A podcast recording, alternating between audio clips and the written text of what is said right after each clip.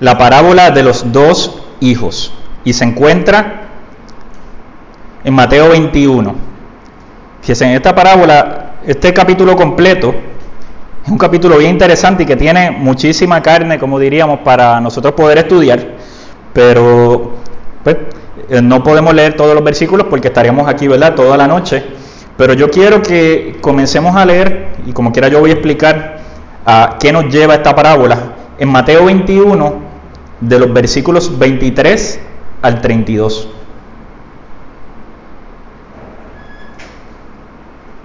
Mateo 21, versículos 23 al 32. Y dice así la palabra del Señor, le leo la nueva traducción viviente, dice, cuando Jesús regresó al templo y comenzó a enseñar, se le acercaron los principales sacerdotes y los ancianos. ¿Con qué autoridad haces todas estas cosas? Les reclamaron. ¿Quién te dio el derecho? Les diré con qué autoridad hago estas cosas si me contestan una pregunta, respondió Jesús. ¿La autoridad de Juan para bautizar provenía del cielo o meramente humana? Ellos discutieron el asunto unos con otros. Si decimos que proviene del cielo, nos preguntará por qué no le creímos a Juan. Pero si le decimos que era meramente humana, la multitud se volverá en contra de nosotros porque todos creen que Juan era un profeta. Entonces finalmente contestaron, no sabemos. Y Jesús respondió, entonces yo tampoco les diré con qué autoridad hago estas cosas. Versículo 28 dice, pero ¿qué piensan de lo siguiente? Un hombre con dos hijos le dijo al mayor, hijo, ve a trabajar al viñedo hoy. El hijo le respondió, no, no iré. Pero más tarde cambió de idea y fue. Versículo 30 dice, entonces el padre le dijo al otro hijo, ve tú. Y él le dijo, sí señor, iré, pero no fue. ¿Cuál de los dos obedeció al padre? Ellos contestaron, el primero. Luego Jesús explicó el significado. Dice, les digo la verdad, los corruptos cobradores de impuestos y las prostitutas entrarán en el reino de Dios antes que ustedes. Pues Juan el Bautista vino y les mostró a ustedes la manera correcta de vivir pero ustedes no le creyeron, mientras que los cobradores de impuestos y las prostitutas sí le creyeron. Aún viendo lo que ocurriría, ustedes se negaron a creerle y de arrepentirse de sus pecados. ¿Se pueden sentar? Como les decía, este capítulo completo es un capítulo que hay bastante carne para cortar para hacer varios estudios bíblicos, pero como no tenemos tanto tiempo para hacer varios estudios bíblicos, yo se lo voy a resumir rápidamente el por qué Jesús tuvo nuevamente este encontronazo, ¿verdad? Con, estos escribas y estos fariseos eh, en este momento. Al comienzo de este capítulo eh, vemos la famosa entrada triunfal de Jesús. Cuando Jesús entra con, en un pollino, un burrito, entra nuevamente a la ciudad y ahí los reciben diciéndole, Osana, Osana, al hijo de David. Esto fue una semana antes de que él fuera crucificado. Y la gente lo recibió de esta manera, de los versículos 1 al 11. Luego de los versículos 12 al 17, Jesús purifica el templo, echó fuera a los mercaderes y a sus clientes y echó fuera a los cambistas. Y dijo esa famosa frase que muchos hemos escuchado que dice, mi casa casa de oración será llamada, mas ustedes la, la habrán hecho cueva de ladrones.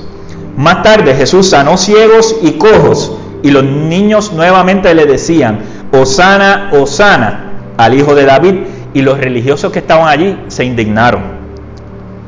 Jesús les dijo, ¿no escuchaste que de la boca de los niños y de los que maman perfeccionaste la alabanza? Luego, en los versículos 18 al 22, fue donde Jesús maldijo la higuera porque no tenía fruto. Así que si usted puede ver en este capítulo, tenemos varios pasajes muy conocidos que da para muchos estudios bíblicos y muchas predicaciones. Pero entonces todo esto que sucedió mientras estos religiosos de la época estaban viendo a Jesús haciendo todas estas cosas, recibiendo a los hosanas, sanando a la gente, sacando a los cambistas, sacando a los mercaderes. Luego de esta gente ver todo eso que había hecho Jesús, ahí es cuando en el versículo 23 le cuestionan a Jesús con qué autoridad él hacía todas esas cosas.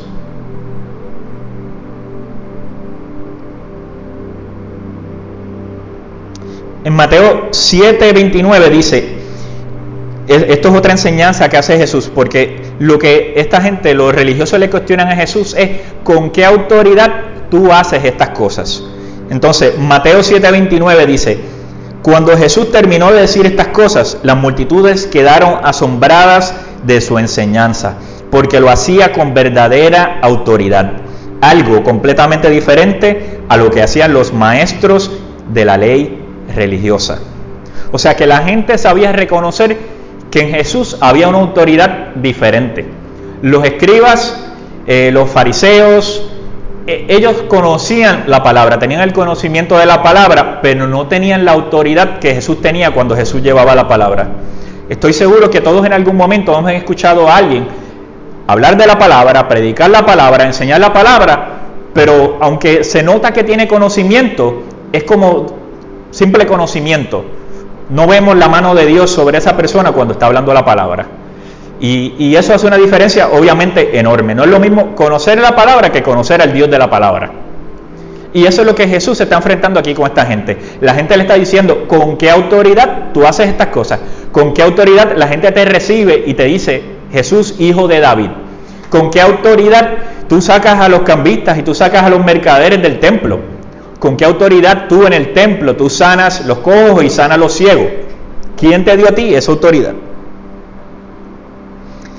Mateo 28 y 18, obviamente esto es más adelante de, ¿verdad? de este pasaje, dice, Jesús dice, toda potestad me es dada en el cielo y en la tierra.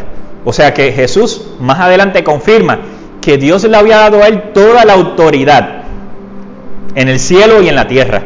Así que definitivamente Jesús tenía una autoridad dada por el Padre Celestial. Jesús conocía el corazón de esta gente y conocía el corazón detrás de la pregunta. Sabía que esto no era una pregunta cualquiera, sabía que esto era una pregunta capciosa, porque si estos religiosos de la época les gustaba tratar de hacer algo, porque siempre fallaban, nunca podían coger a Jesús, ellos trataban de tirarle una pregunta capciosa a ver si Jesús caía en la cascarita de guineo, como decimos aquí, y Jesús decía algo fuera de lugar para ellos poder señalarlo. Pero obviamente Jesús siendo el Hijo de Dios y Jesús conociendo todas las cosas, Jesús conocía lo que ellos iban a decir antes de ellos decirlo. Y entonces Jesús le dice, les voy a contestar su pregunta si ustedes me contestan esta otra pregunta a mí. Y les dice, ¿el bautismo de Juan era del cielo o era de la tierra? ¿El bautismo de Juan era dado por Dios o simplemente él bautizaba porque él quería bautizar? Y esta gente entre ellos empiezan a hablar, empiezan a consultar, mira, si le decimos a él que, el, bautismo de Juan viene de Dios, la autoridad de Juan para bautizar viene de Dios, entonces Él nos va a decir a nosotros, entonces, ¿por qué no le hicimos caso a Juan? ¿Por qué rechazamos a Juan? Pero si le decimos que el bautismo de Juan es de la tierra, como quiera nos va a coger. O sea, no hay manera de que nosotros lo podamos coger, así que mejor vamos a decir que no sabemos. Ellos querían ver si podían poner en aprietos a Jesús con su contestación, pero como siempre Jesús fue quien los puso en aprietos a ellos. Juan el Bautista fue el profeta prometido desde el Antiguo Testamento que iba a anunciar la llegada de Jesús. Y obviamente si alguien conocía eso, era Jesús. Jesús en una ocasión dijo que Juan era el más grande de todos los profetas, aunque después en el reino de los cielos fuera el más pequeño. Pero decía que de todos los profetas que habían habido y de los que habrían más adelante, el más grande de todos los profetas era Juan, porque Juan era el que estaba anunciando la llegada del Mesías. Juan era el que su mensaje era uno. Los profetas del Antiguo Testamento dieron muchos mensajes, dieron muchas advertencias, le hablaron muchas cosas al pueblo, pero el mensaje de Juan era uno. El reino de los cielos se ha acercado. El Hijo de Dios está llegando a la tierra. El Mesías está por llegar. Ese era el único mensaje que el profeta Juan tenía, pero era el mensaje más importante que cualquier profeta pudiera traer. Así que Juan no era un profeta común, Juan era un profeta extraño. Juan vivía en el desierto, Juan eh, usaba ropa de saco, si lo podemos decir de esa manera, no vestía como vestían los demás, y la dieta de Juan era bien particular. Juan, Juan comía saltamonte. Mire esa dieta de Juan. O sea, una dieta ahí, ¿verdad? Eh, eh, eh, bien, bien, bien limpia, que cualquiera quisiera tener. Juan comía, saltamonte.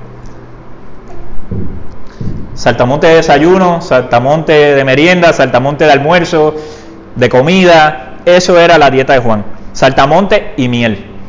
¿Verdad? Quizás para poder bajarlo, para que, para que, bajara más dulce, más suave. Esa era la dieta de Juan. Entonces Juan lo tenían como que apartado de la sociedad. Juan lo tenían, ¿verdad? Este, rechazado, lo echaban para un lado. Porque Juan no era el tipo de profeta que estos religiosos de la época pudieran esperar. Como no tenía apariencia de profeta, como esta gente pensaba ante sus ojos, ante los escribas y los fariseos, no aceptaron su mensaje. Yo no sé si usted se ha dado cuenta que nosotros, ahora en el 2020, nosotros solemos ser igual. Muchas veces. Nosotros somos muchas veces rápidos para juzgar. Vemos a alguien y le decimos, mira, te presento al pastor tal. Ay, ese no parece pastor. Te presento al evangelista tal. Ay, pero si ese, eso es un nene, eso tiene como 18 años, ¿cómo que el evangelista tal? Y, solemos ser así, ¿verdad? No, no parece pastor, no parece evangelista, cantante, no parece. Y, y, le ponemos, ¿verdad?, etiquetas a la gente. Y eso es lo que estaban haciendo con Juan en este momento los religiosos de la época.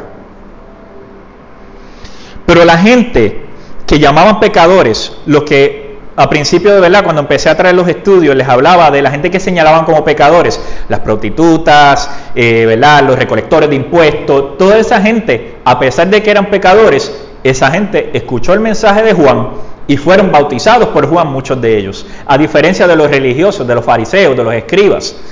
Ellos sí aceptaron el mensaje de Juan. Entonces, cuando Jesús le plantea esta situación a ellos, ellos no le contestaron no porque no supieran la respuesta, sino por terquedad, porque ellos no querían contestar temiendo las consecuencias de que su respuesta pudiera tener delante de Jesús y delante de la gente, porque la gente respetaba al profeta Juan. La gente seguía a Juan, así que ellos tenían miedo de que ellos salieran perdiendo y ellos prefirieron no contestarle a Jesús. Hoy también muchos fingen no saber o no entender los deberes del Evangelio por no comprometerse a confesar si los conocen o lo entienden.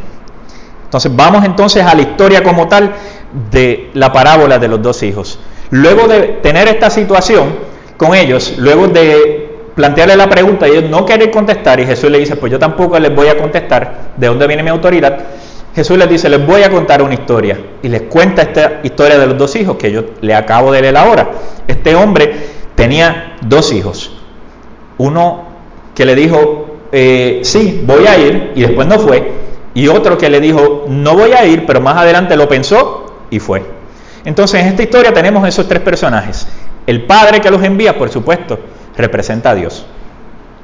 Siempre en estas historias, en estas parábolas, el padre de la historia representa a Dios. Y este hombre, igual que en la historia del hijo pródigo, este hombre tenía una hacienda o tenía un viñedo y ese viñedo, esa hacienda representa el cielo, el, ¿verdad? Allá eh, el, reino de los cielos, es lo que representa.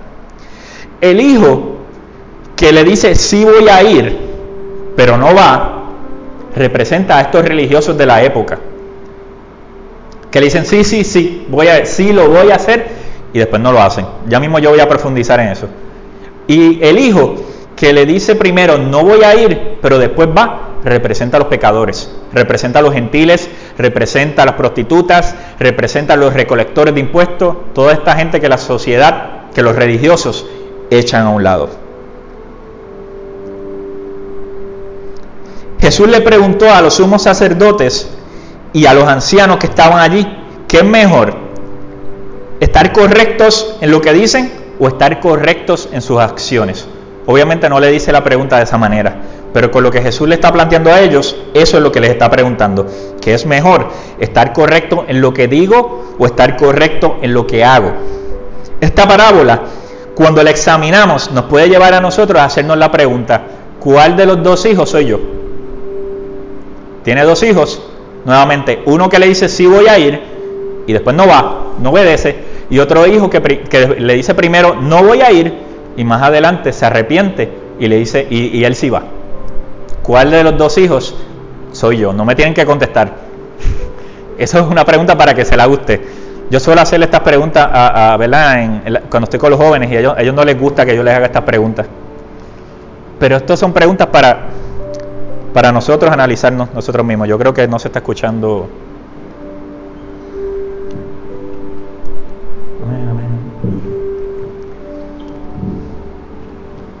¿Me escuchan? Ahora sí, usted se escucha mejor. ¿Cuántas veces nosotros cantamos canciones de obediencia a Dios, pero nuestro corazón no desea las cosas que agradan a Dios? Cantamos canciones que tienen que ver con la obediencia. Sí, yo iré. Sí, envíame a mí. Y levantamos la mano y cerramos los ojos y hasta lloramos, sudamos cantando. Pero cuando nos toca ir, no queremos ir. Cuando estamos cantando, Señor, envíame a mí, pero cuando el Señor te envía, tú no quieres mover tus pies. Entonces, esto va a sonar fuerte, pero si lo analizamos así, entonces eso es hipocresía. Porque decirle, sí, voy a ir, sí, envíame, sí, yo quiero ir, llevaré tu gloria a las naciones, pero no quieres ir a la puerta del frente del vecino. ¿Cuáles de los dos hijos somos nosotros? ¿Cuántas veces decimos con orgullo que somos seguidores de Jesús, pero no mostramos el amor de Jesús al prójimo? Soy seguidor de Jesús, pero tratamos a la gente mal.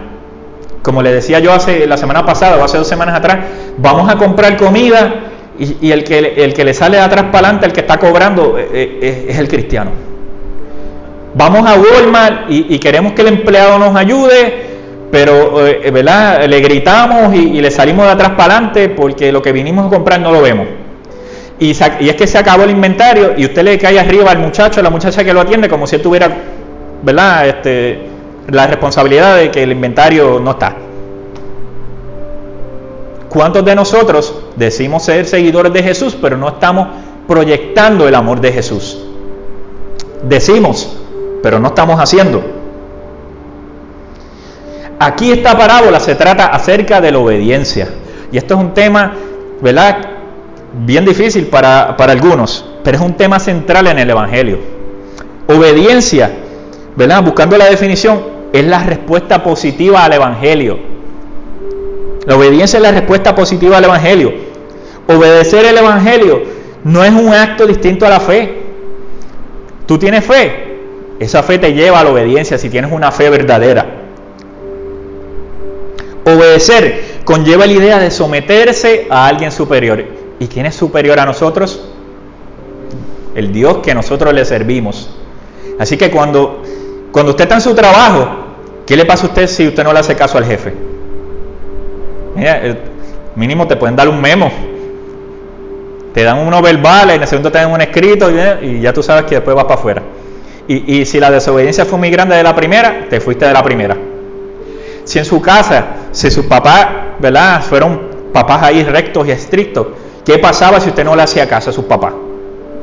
Mire usted, hace unos añitos atrás usted fácilmente se puede llevar un cocotazo o se podía llevar un cantacito con la varita de, guayabo, o, la chancleta voladora. ¿Verdad? Que dicen que ya eso no se puede hacer, pero eso arregló mucha gente en el pasado. Cuando alguien reconoce de corazón que Jesús es el Señor, le responde en obediencia. Es vital, no podemos decir que amamos al Señor y no le obedezcamos. Juan 14, 15 Jesús le dice a sus discípulos, si me aman, obedezcan mis mandamientos. Si me aman, obedezcan mis mandamientos. Fíjate, si no dice si me aman, abrácenme. No me dice si me amas, dime que me amas. No me dice si me amas, tráeme comida. Dice, si me amas, obedece mis mandamientos. Aquí lo que Jesús está diciendo, que el amor se traduce en obediencia. No podemos decir que amamos al Señor y serle totalmente desobediente a lo que Él establece y a lo que Él dice. Porque nuevamente estaríamos hablando de hipocresía. Y la palabra suena fuerte, pero es una realidad. Hipocresía, del origen de la palabra, se trata de alguien que se pone una máscara. De alguien que de frente de ti es una cosa que tiene una máscara, pero detrás de ti se quita la máscara y es otra. Pero el Evangelio se trata de obediencia. No se trata de cuántas palabras religiosas tú digas, de cuántos aleluya, de cuántos gloria a Dios, de cuántas palabras versión Reina Valera del 60 tú sepas. Se trata de obediencia. Esta parábola que les acabo de leer ilustra claramente que lo importante no es lo que decimos creer, lo importante es lo que vivimos. Porque nosotros podemos decir un montón de cosas de la boca para afuera. Hay un refrán que dice por ahí que con la boca es un mamé, con la boca es fácil, pero no es lo que tú dices, es lo que tú vives. Ahí es donde verdaderamente se nota si tú eres cristiano o no eres cristiano, si eres un hijo de Dios o no eres un hijo de Dios. Cuando se nos presentan oportunidades para edificar el reino de Dios aquí en la tierra, como dar al necesitado, amar al prójimo, enseñar la palabra y las pasamos por alto, contradecimos la confesión de fe que nosotros decimos tener en Jesús. Mire, si usted no hace ninguna de esas cosas, mejor usted no se vaya por ahí, ¿verdad? A decir, yo soy cristiano, yo soy cristiana. Nuevamente, suena fuerte, pero no, no estamos representando, ¿verdad? Yo no sé si usted se ha dado cuenta en la prensa esto, no, quizás no tiene nada que ver con el tema, pero cuando dicen orgullosos porque Bad Bunny está representando a Puerto Rico en los premios tal, mire, yo no me siento orgulloso, yo me escondo. Yo, no, ahí es donde yo no quisiera decir que soy puertorriqueño, porque a mí no me representa. Yo no estoy orgulloso de, de él. No, que el muchacho salió de la pobreza, que, que, él trabajaba en el supermercado empacando compras y ahora es millonario. Otra vez no, no quiere cooperar el micrófono. Eso es que no, no quieren que escuchen ¿verdad? Lo, lo que se está diciendo. Hello, ahora. Pues yo no me siento orgulloso de eso. Debería darnos vergüenza que eso es lo que nos represente. De esa misma manera, nosotros no podemos decir ser creyentes y vivir una vida contraria al Evangelio. Cuando en la parábola de los dos hijos, uno de los muchachos dijo sí a la voluntad de su padre y no la hizo, probablemente hubo muchas excusas. Se me olvidó. ¿Cuántos han dicho eso? Y, usted realmente no se le olvidó. ¿Verdad? Es una excusa. Ay, mire, es que se me olvidó. No, nunca se te olvidó. Es que no quisiste hacerlo. No, es que, es que no tuve tiempo. Sí, sí tuviste tiempo, pero para ti no era importante. Para ti no era prioridad. Preferiste hacer otras cosas. No, es que más tarde lo hago. Dicen, no dejes para mañana lo que puedes hacer hoy. Si es realmente importante para ti, no lo vas a dejar para mañana. Lo vas a hacer hoy. Si a ti te dicen, mira, en la cooperativa allí en Macao están regalando 500 dólares al que vaya hoy a las 6 de la mañana allí. Tú dices, ay no, yo es que yo quiero dormir un poquito más, voy a las 10. ¿Tú dices eso o estás allí a las 4 de la mañana esperando, verdad? Estás allí a las, además, estás allí a las 2 de la mañana. Por 500 pesitos tú estás allí a la, ¿verdad? Pero a veces Dios quiere que hagamos algo hoy y le decimos, Señor, hoy no, mañana. Entonces, ¿qué es importante para nosotros? que es prioridad para nosotros.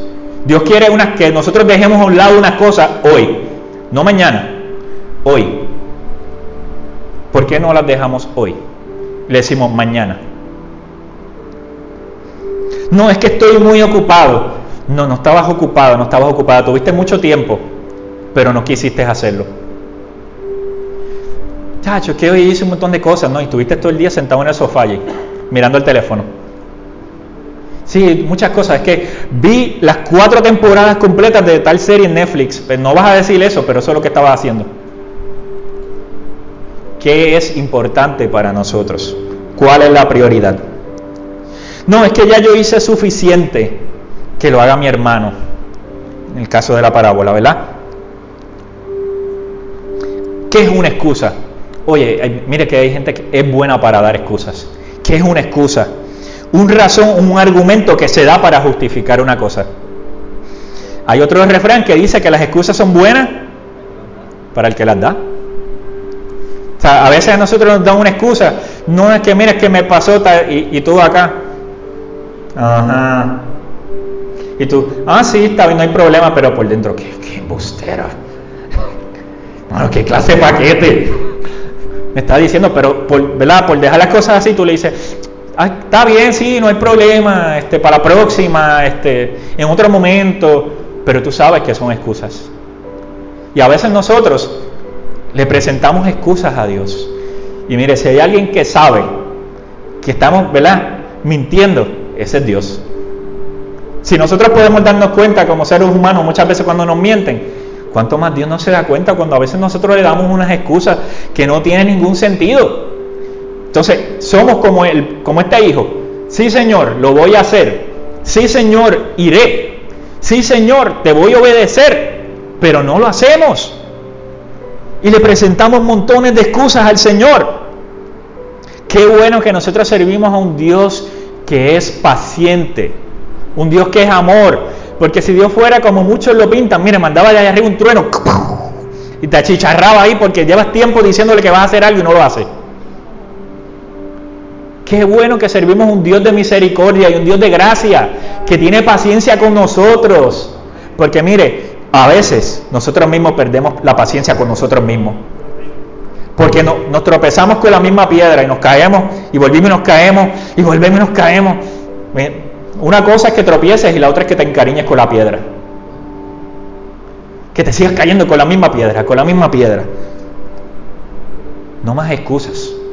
No más sí, Señor, y después no lo hacemos. No, Señor, envíame para después no ir. Cuando el Señor nos envía, eso es un privilegio enorme que nosotros no tenemos idea. Mire, la, la labor más simple que tú puedas pensar que Dios nos dé la oportunidad y nos envíe a hacer algo, a representarlo a Él. Mire, no hay empleo, no hay puesto, no hay título que se, ¿verdad? que sustituya eso. Es simplemente tener el honor de representar a Dios en algún momento, en algún lugar. Dios actúa con sabiduría en todas estas situaciones. Él escucha la verdadera respuesta detrás de las excusas, que la verdadera respuesta es simplemente que le estás diciendo un no disfrazado. El hijo menor no, no debió decir no al papá. Sin embargo, más adelante cambió de parecer y sus acciones mostraron ese cambio, a diferencia del primero. Muchos no comprenden cómo un Dios amoroso podría condenar a la gente al infierno. Esa es una de las cosas que más escuchamos. No, pero ¿cómo si Dios es amor, Dios condena a la gente al infierno? La realidad es que Dios no condena a la gente al infierno. La gente se condena ellos mismos a decidir vivir apartado de Dios, al decidir desobedecer a Dios. El infierno no fue hecho para el ser humano, el infierno fue hecho para Satanás. Pero a los que son desobedientes a Dios, lamentablemente cuando termina su tiempo aquí en la tierra, miren, no tienen cabida ya en el cielo, por más fuerte que, pueda sonar. Por eso es que es importante que nosotros seamos obedientes a Dios.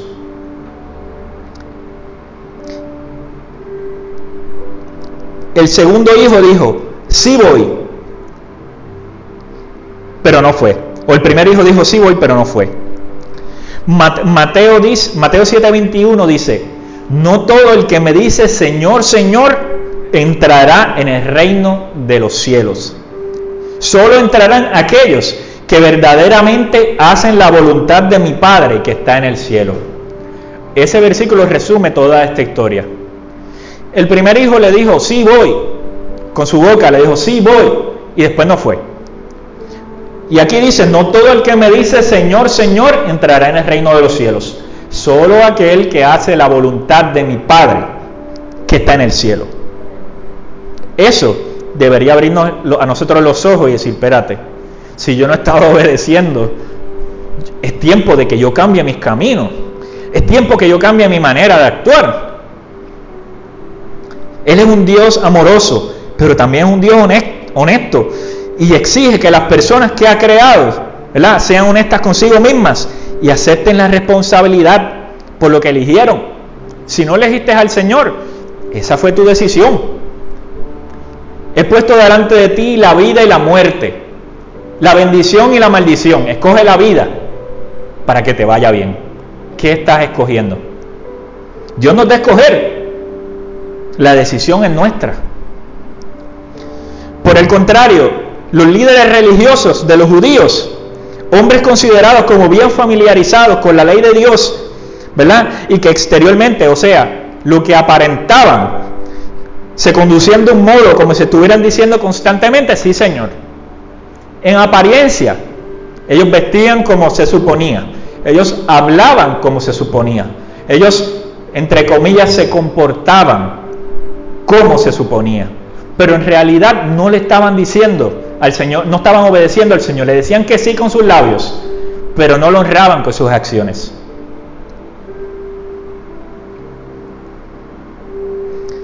Decían, sí Señor, haremos todo lo que tú requieres de nosotros e iremos a donde quieras que tú quieres que vayamos, pero no lo hacían. Habían rechazado a Juan y aún la conversión de los publicanos y las prostitutas por la predicación de Juan no había logrado cambiar el corazón de estos religiosos, ni sus mentes. La historia nos llama a preocuparnos por producir el fruto que Dios espera de cada uno de nosotros. Por sus frutos los conoceréis. El fruto habla de nosotros.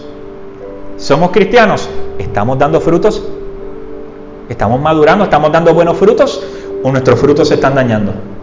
Nuestros frutos están podridos, si es que estamos dando alguno. Lo malo en esta historia está representado por aquellos que saben hacer lo bueno, pero no lo hacen. Primero, son los que prometen y no cumplen. Todavía hoy en día nosotros conocemos de esa gente. Yo espero que aquí no haya ninguno de esos. Oye, te prometen, mira así, el viernes que viene y el viernes que viene no llegan. Mira, ahora sí, mira que eh, ahora sí, Señor, yo te voy a obedecer. Eh, eh, enero, diciembre 31. Señor, este es el año que yo voy a estudiar la palabra. Señor, este es el año que sí, que ahora yo sí voy a ir constantemente a la iglesia. Señor, llega el primer domingo de enero, a lo mejor van ese domingo y ya para el próximo domingo no los encuentran nuevamente en la iglesia. Prometen y prometen, pero no cumplen. Número dos, son los que deberían creer y rechazan el mensaje. Oye, están dentro de la iglesia, conocen al Señor, se supone. Son los que deberían vivir una vida de fe, pero muchas veces los encontramos que son los más incrédulos. Están dentro de la iglesia, llevan años viniendo a la iglesia. Mira, y les llega el primer problemita y se cocotaron, se cayeron. El sábado nosotros estábamos en una reunión de pastores y se discutía algo parecido de este tema. Mira, decía, están sirviendo al Señor, pero se dañó el carro y es que Satanás los está atacando. Mira, no, quizás fue que, ya el carro, pues, ya el carro tiene 15 años, ¿verdad? Y, le tocó dañarse.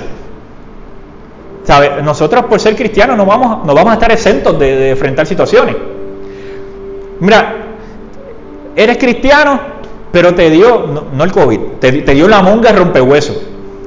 Mira, y Satanás te está dando duro la monga, la monga le da a todo el mundo, a cristianos y no cristianos. Entonces, le llegan esas situaciones y de repente tú ves que ya no asisten a la iglesia, se desaparecen. Cuando tú los buscas, los llamas. ¿qué pasó? No, es que me pasó tal cosa y tú dices, y por eso dejaron de venir a la iglesia. Por eso dejaron de congregarse. ¡Wow! Y Jesús fue a la cruz lo esbarataron su cuerpo, lo crucificaron para morir por cada uno de nosotros y tú no pudiste venir a la iglesia porque te dio la monga. Mire, hay mongas y hay mongas. Hay, veces que, ¿verdad? A lo mejor sí, caíste mal. Y, pero mira, el próximo domingo, vuelve, se te dañó el carro. No pudiste venir este domingo, te lo arreglaron. Vuelve otra vez. Mira, hay situaciones que nos van a pasar a todos. Pero no son situaciones para nosotros rechazar el mensaje. Tercero, son los que deberían arrepentirse, pero se creen sin pecado. Vienen a la iglesia, cantan, escuchan la palabra, conocen los versículos bíblicos.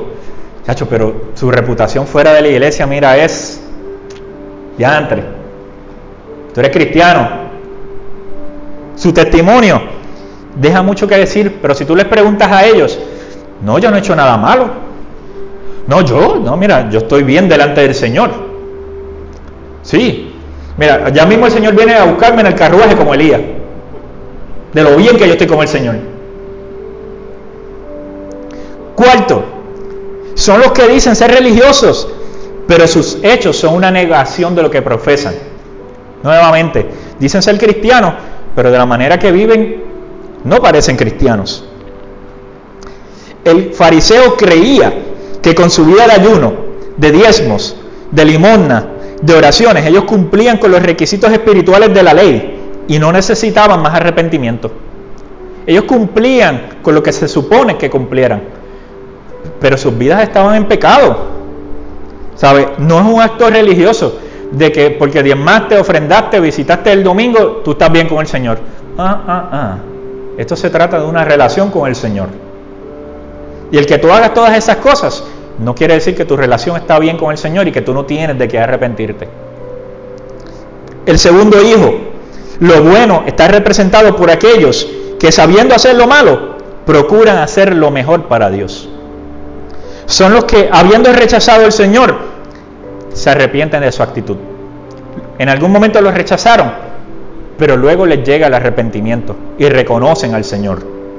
Segundo, son los que estando excluidos del reino de Dios por ser pecadores como los publicanos y las prostitutas, dejan de pecar aceptando a Jesucristo como su Señor y Salvador. Tercero, son los que sabiendo que son rechazados por la sociedad y por los religiosos, tienen más en cuenta al pedido de Jesucristo y le siguen con alegría.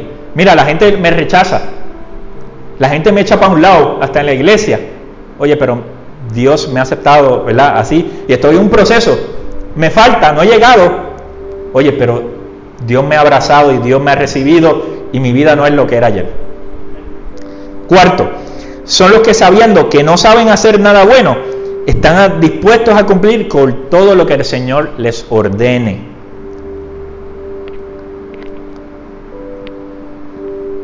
¿Quién en el 2020 puede ser ese hijo que en algún momento le dijo no voy, pero más adelante se arrepintió y fue. Un alcohólico que en algún momento se negó a servir a Dios porque no quería dejar el alcohol, pero más tarde arrepentido, reconoce que lo necesita y en sus propias fuerzas no podría dejar el alcohol. Y se deposita en las manos del Señor. Para la sociedad, para algunos en la iglesia dirán, ese es un alcohólico. No, ese hasta que no cambie, mira, no, no. Pero Dios le dice, ven tal y como estás y quizás pasen los meses, quizás pase un año y todavía no ha podido dejar totalmente el alcohol. Oye, pero siguió viniendo a la iglesia, siguió perseverando, lo aceptamos en la iglesia, lo amamos y Dios transformó su vida para siempre. Esas son la gente que son el primer hijo. ¿Quién más puede ser, quién más puede representar al primer hijo? Una iglesia llena de gente imperfecta que sale a la calle a atender los necesitados. Yo no sé si usted se ha dado cuenta, pero la iglesia está llena de gente imperfecta. Hay un dicho por ahí que dice que la iglesia no es un museo de santos, sino que es un hospital de pecadores. De eso se trata la iglesia. Nosotros no estamos en la iglesia porque ya somos santos. Nosotros estamos en la iglesia porque sabemos que necesitamos a Dios para poder ser santos. Y Dios no ha terminado su obra en nosotros. Dios sigue trabajando en nosotros. Oye, pero como les dije hace unos minutos, hoy yo no soy lo que era ayer.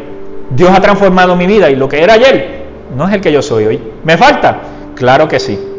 Pero como dice el apóstol Pablo, olvidando lo que queda atrás, me enfoco hacia lo que está adelante, hacia el premio del supremo llamamiento. Porque Dios continúa su obra en nosotros. ¿Quién más?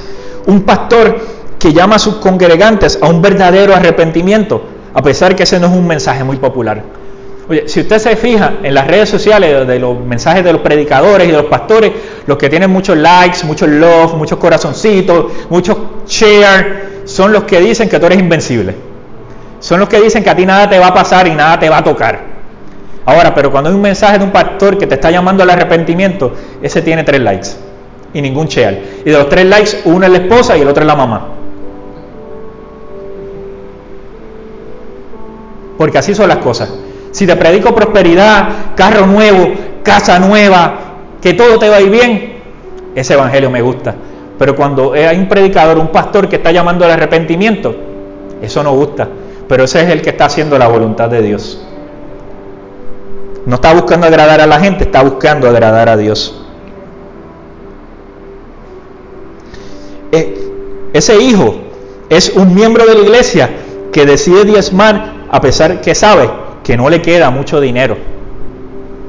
Ese hijo que de repente dijo que no, pero después obedeció, es ese joven que está siendo presionado por la sociedad a tener relaciones sexuales y lo está pensando, lo está meditando, la sociedad lo está presionando y en algún momento le dice que no al Señor, pensando disfrutar lo que le dice la sociedad, pero más adelante lo piensa y se da cuenta que ese no es un camino para él y decide obedecerle al Señor.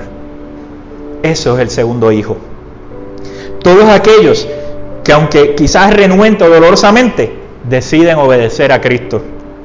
El segundo hijo es la persona en la silla de la iglesia que rechaza a Cristo entre lo más profundo de su corazón. Está en la iglesia, está en la silla, pero su corazón está lejos de Dios.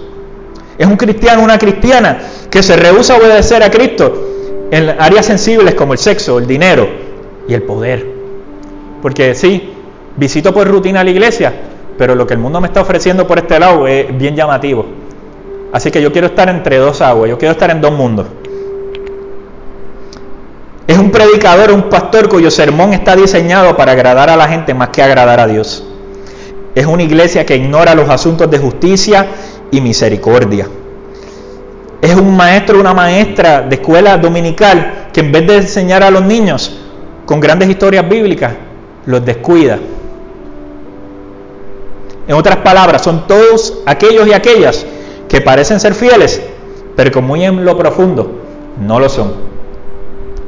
Hoy es el día de los refranes. Hay un refrán que dice por ahí que son pintura y capota. Son apariencia. Pero con apariencia no vamos a llegar al cielo. Con apariencia no vamos a llegar delante de la presencia del Señor. ¿Cuál de los dos hijos hizo la voluntad de su padre? Y ya estoy terminando. Los que estaban allí le dijeron a Jesús, el primero. Jesús le dijo, de cierto, de cierto les digo, que los publicanos y las rameras van delante de ustedes al reino de Dios. A los mismos que le respondieron, le dijo, los pecadores van delante de ustedes al reino de Dios. Los recolectores de impuestos y los pecadores son palabras claves, claves para gente pecadora. Todos aquellos que están fuera del rango de la religión respetable. Y no es que Dios vaya a ignorar sus caminos pecaminosos, como les dije la semana pasada. Pero que estos, sabiendo su pecado, son candidatos para el arrepentimiento y por lo tanto para la salvación. Dios no le niega la salvación a nadie. Al pecador que usted diga, mire, ese se lleva el premio del más pecador o de la más pecadora, a ese es el que Cristo está buscando. A ese es el que Cristo quiere transformar su vida para siempre. La élite religiosa, esos que se consideran más santos que nadie, encuentran más difícil enfrentar las realidades de su propio pecado. Se ven bien religiosos, pintura y capota, pero se les hace difícil aceptar que ellos están en pecado, que su vida está mal delante del Señor. Y mire, a veces pueden pasar los años y engañan a medio mundo, pero a Dios nunca lo pueden engañar. Esos son los que el Señor se enfrenta con ellos, que cuando llegan allá, ¿verdad? Como dice otro pasaje, que no noté cuál era el, pasaje, que dice, pero Señor, no predicamos en tu nombre, no hicimos esto, no hicimos lo otro. Y Jesús le dijo, apártense de mí, hacedores de maldad. Nunca los conocí. Y ahora, ya para cerrar, hago esta pregunta, no me la conteste. ¿Cuál de los dos hijos eres tú? Y cierro con esto. Haríamos bien en no imitar a ninguno de los dos hijos. ¿Por qué? Porque en algún momento ambos hijos desobedecieron. Porque el primero le dijo, sí, sí voy, pero no fue. Y el segundo de repente le dijo, no, no voy. No deberíamos imitar a ninguno de los dos hijos. Que nuestras palabras y nuestros hechos siempre sean hacia la obediencia a Dios. Así que con esto cierro en esta noche. Son las 8 y 12. No sé si alguien tiene alguna pregunta, algún comentario, observación, duda.